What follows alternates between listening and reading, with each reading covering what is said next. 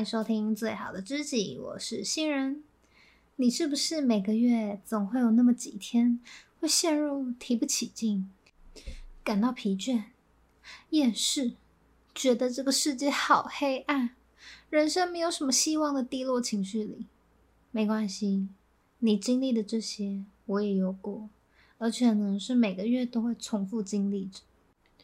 我们先撇除那些是因为压力啊或者是创伤所造成的心理疾病，一般这种间接性的低潮感觉大部分呢都还是因为情绪周期的影响。也就是说呢，这些其实都是暂时的现象，只要跑过这个低潮循环呢，我们就又能够感到精力充沛、自信有活力，世界又是彩色的啦。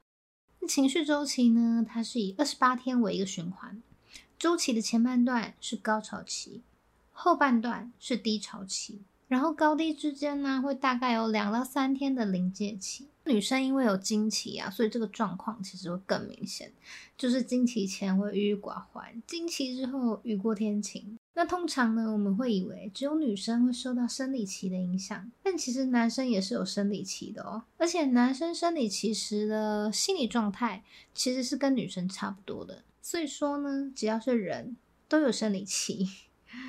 那既然知道有时候的低潮啊是因为情绪周期的影响，那我们怎么可以帮助自己顺利的度过这个低潮呢？首先呢，我觉得很重要的一点就是你要告诉自己，这一切都是暂时的，通通都会过去。尤其是啊，当我们情绪比较低落的时候啊，脑袋的声音就会被自动的放大。有可能你只是打错字而已，你就会觉得天哪，我真没用，我真太失败了，我是不是没救了？好啦，有点浮夸。那这种呢，由焦虑所产生的言语攻击，它其实就是一种自我内耗。它会让我们花很多时间在跟自己斗争，但现实生活中的你啊，其实并没有那么糟。以灵性的角度来说呢，这些啊都是小我的声音，是源自于恐惧，但是呢，它其实只是出自于保护，想要提醒你一些事情。所以啊，如果我们能够意识到这一点，就能够跳脱出来，以第三方的视角啊，更客观的来看待自己的情绪。你可以把现在让你焦虑或者是恐惧的原因写在纸上，透过书写的过程中，你就会慢慢的把脑袋那些焦虑的感觉给释放出来。写完之后，你可能会发现这些烦恼可能平常就在了，只是现在小我啊把它放大，并且加油添醋，想要博取你的注意力，因为他可能意识到你有些状况，他想要提醒你。就像是在很久以前啊，人类还在丛林生活的时候，突然丛林之间跳出了一只老虎，然后它会叫你快逃是一样的。所以啊，我们的下意识会把小我的声音和恐惧连接在一起，但是如果把它当作是提醒的话，情况就会好很多。那第二点呢，是你要去理清这些声音到底是真的还是假的。当有这些声音出现的时候啊，你就可以先去理清这些声音说的是事实吗？还是只是加油添醋的浮夸版本？如果是事实的话，你就可以去做出行动改变它。但有的时候啊，我们却宁愿选择沉浸在悲观的自我同情里，因为那样其实比较舒服，而且熟悉。对了，我就是这样啦，没救了啦。然后躺着什么都不做，因为这样啊，绝对比你站起来，正面的迎向自己的惰性，开始改变还要轻松。那如果是这样啊，其实也不用责怪自己，你就是搞清楚你想要怎样，然后接受就好了。不要一边想要成功，然后一边又想要耍废，这才是最累人的。而且这样你完全没有办法去享受耍废的美好。所以呢，选定离手好吗？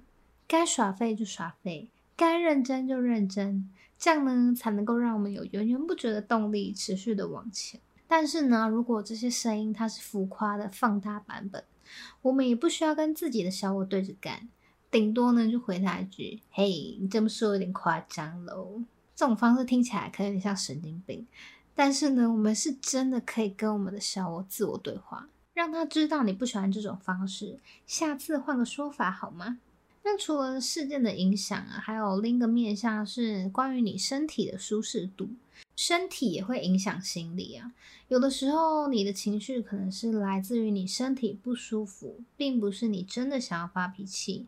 那这个时候呢，就是先好好的休息，放下手边的工作，等到身体恢复了再战也不迟。那第三个呢，就是你去体验情绪。我们通常啊会很习惯把负面情绪压下来，然后正面情绪放水流，也就是开心的体验其实带给我们是很短暂的，但是痛苦却很长久，因为我们一直把它放在心里啊。但是快乐的人生不应该是相反的吗？我们应该试着把开心保留下来，痛苦和不满就让它过去。具体应该怎么做呢？关于开心的事啊，你可以把它记录下来。譬如说你今天意外中了2000块的发票，哇，意外之财！你得到这笔意外之财的时候，你感觉如何？你当下感受到的身体反应啊，外在环境啊，还有你心里的波动是怎样的？把它记录下来，越详细越好。当你有点低潮或是难过的时候，你就可以把这些开心的事情拿出来看。这个的作用就跟你听到某首歌或者是闻到某种气味，你会瞬间想起当时的记忆，或者是想到某个人是一样的意思。那写下这些啊，就是为了让你再重返这些快乐的瞬间，再体验一次。那比较痛苦的负面情绪呢，我们就是体验一次就好了。就是在情绪它来的那个当下，让它流过身体，然后自然的消失。这听起来是不是很玄？什么叫做让情绪流过身体？跟你分享一个我的亲身经历。有一次呢，我收到了一个业主的改稿要求。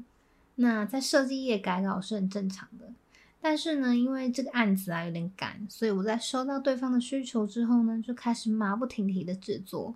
就快要到完成的阶段呢，对方突然跟我说他想要改视觉呈现的效果。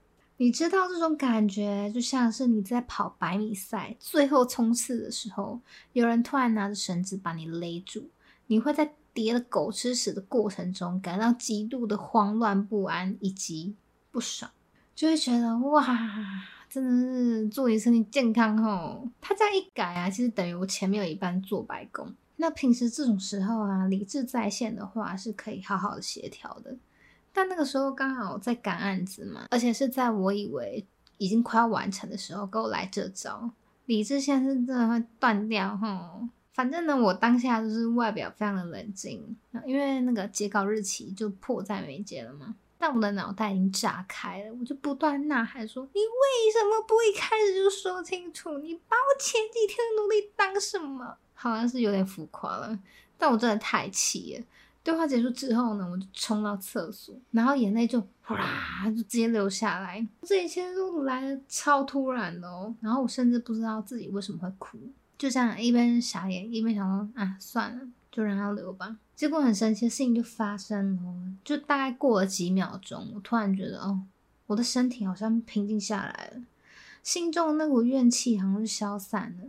我整个人就舒服了许多，连鼻涕都还没有流下就结束了呢。然后就像没事一样回去改稿了，是不是超神奇的？而且这种体验之后，是你整个人会很畅快，好像已经去无人山谷呐喊100回，是真的蛮值得一试的啦。这个体验的重点就是，当情绪来的时候啊，你不要批判。就是你去体验那个情绪带给你的感觉，不管是流泪啊，还是大吼。大吼，你记得要去没有人的地方吼，或是闷在棉被里喊也可以，或者是你把愤怒写在纸上，反正呢，就是让这个情绪流动出来，流动，有流动它就会消失。